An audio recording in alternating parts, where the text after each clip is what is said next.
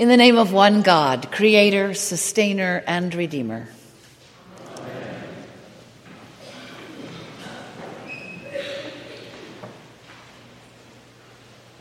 Why is it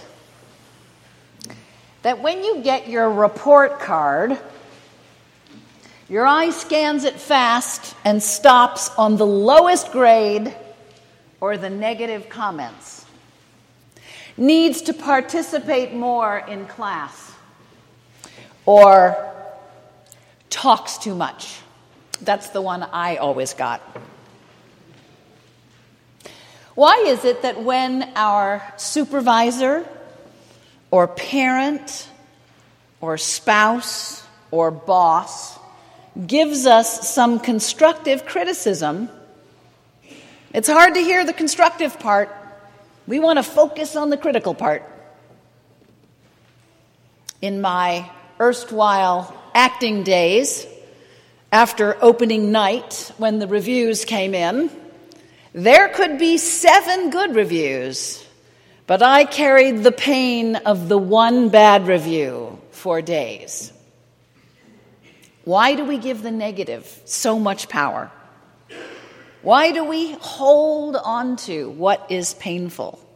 Why does the news media thrive on bad news when really there is good news all around us? This is not to diminish the gravity of some things that are happening in the world right now. But I think we're conditioned, we're trained to be on the lookout for the negative because then we just might somehow protect ourselves from it. We're fearful that bad things will hurt us, so we hold on to them when they do, like a kind of shield. We study them we cling to them as a kind of bizarre good luck charm. Maybe the next time they won't hurt us so much. Well, there's a lot to be afraid of these days. When you combine the attacks in Paris and San Bernardino, the largest refugee crisis since World War II, El Nino, the erratic global stock market, and the fear mongering of a presidential campaign, you get presented with a lot of opportunities to fear. But we don't have to buy into them all. As human beings, we were designed to be wary of those natural forces that have the power to destroy us. Our reptilian brain, the oldest part of the brain, is wired for survival. The fight flight response is built into our neural pathways. It's a necessary and helpful part of our human development. If you're being chased by a tiger, if the building is on fire, we need the fear response to force us to take action.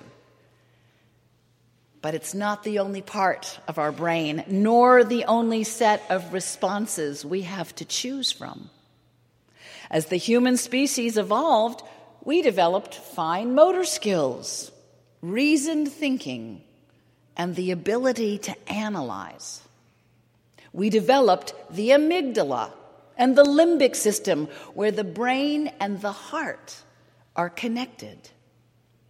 We have a choice about how much power to give our fears. And we can actually create new neural pathways so the fearful and the negative have less of a pull on us. What if we trained ourselves to be on the lookout for the good? What if we were to practice finding grace, to focus on blessings? to listen for love in the middle of the darkness.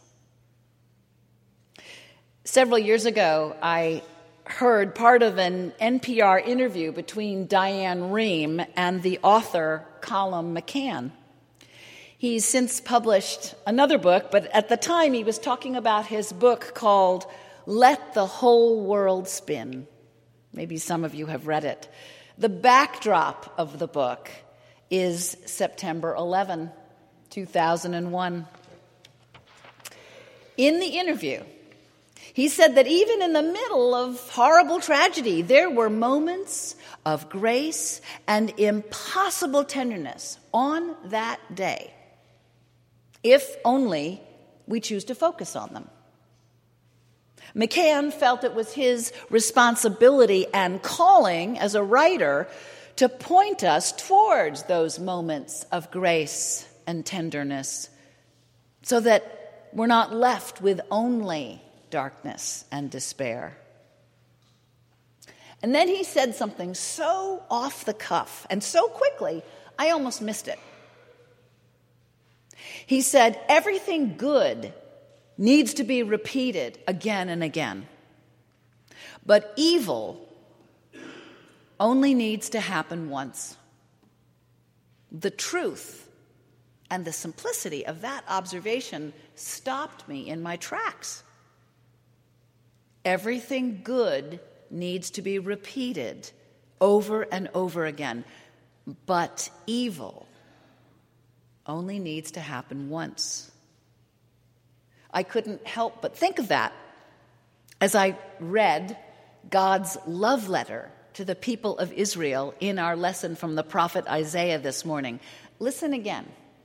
In seven verses, God says, Do not fear. I have redeemed you. I have called you by name. You are mine. I will be with you. You will not be burned. You will not be overwhelmed. I am your Lord. You are precious in my sight. I love you. I am with you. I will gather you. Bring my sons and daughters from the end of the earth. This repetition of commitment and love was intended for a people that were nearly destroyed by Babylon and spread out in captivity and exile. This repetition of love and commitment to a people who could no longer believe that they were God's chosen people. Can you imagine how this must have sounded to them? How important it was to hear again and again do not fear. I have redeemed you. I have called you by name. You are mine. I will be with you. You will not be burned or overwhelmed. I am your Lord. You are precious in my sight. I love you. I am with you. I will gather you. Bring my sons and daughters from the end of the earth. How does it sound to you? McCann is right. In this frightening and uncertain world, everything good needs to be repeated again and again. We're about to baptize a precious baby boy.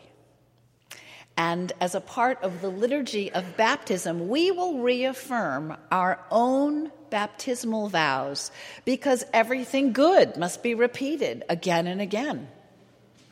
We will relive our adoption into the body of Christ, acknowledging the incredible privilege and responsibility that goes along with that adoption.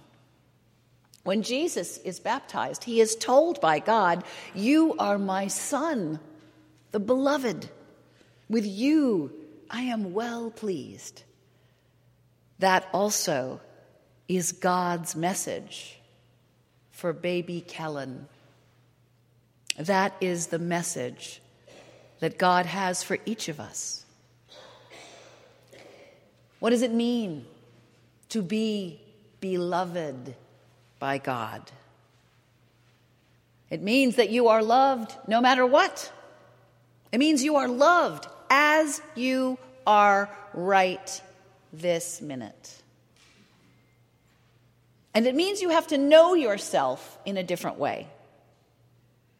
It means that our own fear and self doubt and jealousy and shame and unworthiness, all that negative self talk that we are so good at, it cannot occupy the same amount of space inside of us if we are beloved by God. Accepting God's love for you, God's belief that you are uniquely special, you, you, you are uniquely special and necessary for God's work to happen in the world means we go out there and we operate differently. It takes courage to be so loved. Be brave. The crazy, scary world doesn't go away. But if we go into the world convinced and convicted by our belovedness, we don't need to hang on to the negative or the fearful as a protective device. Our belovedness by God allows us to love ourselves in a new and fearless way, which of course allows us to love others in a new and fearless way. And if we do that, the world cannot stay the same. So it's our work, it's our charge in this new year to take God seriously. The question is can you see and receive the love that is everywhere around you? And maybe more importantly, will you let that love in. When God whispers in your ear, You are my beloved, the word says it all. Be loved.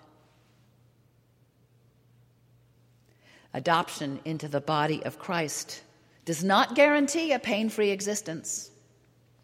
Adoption into the body of Christ does not guarantee a world without hunger and loneliness and suffering and death and bigotry and xenophobia. But it does guarantee us grace in the middle of pain and light in the middle of darkness and a love that was there before you began and a love that never ends, no matter what. Soon we will make our way to Christ's table where everyone is welcome.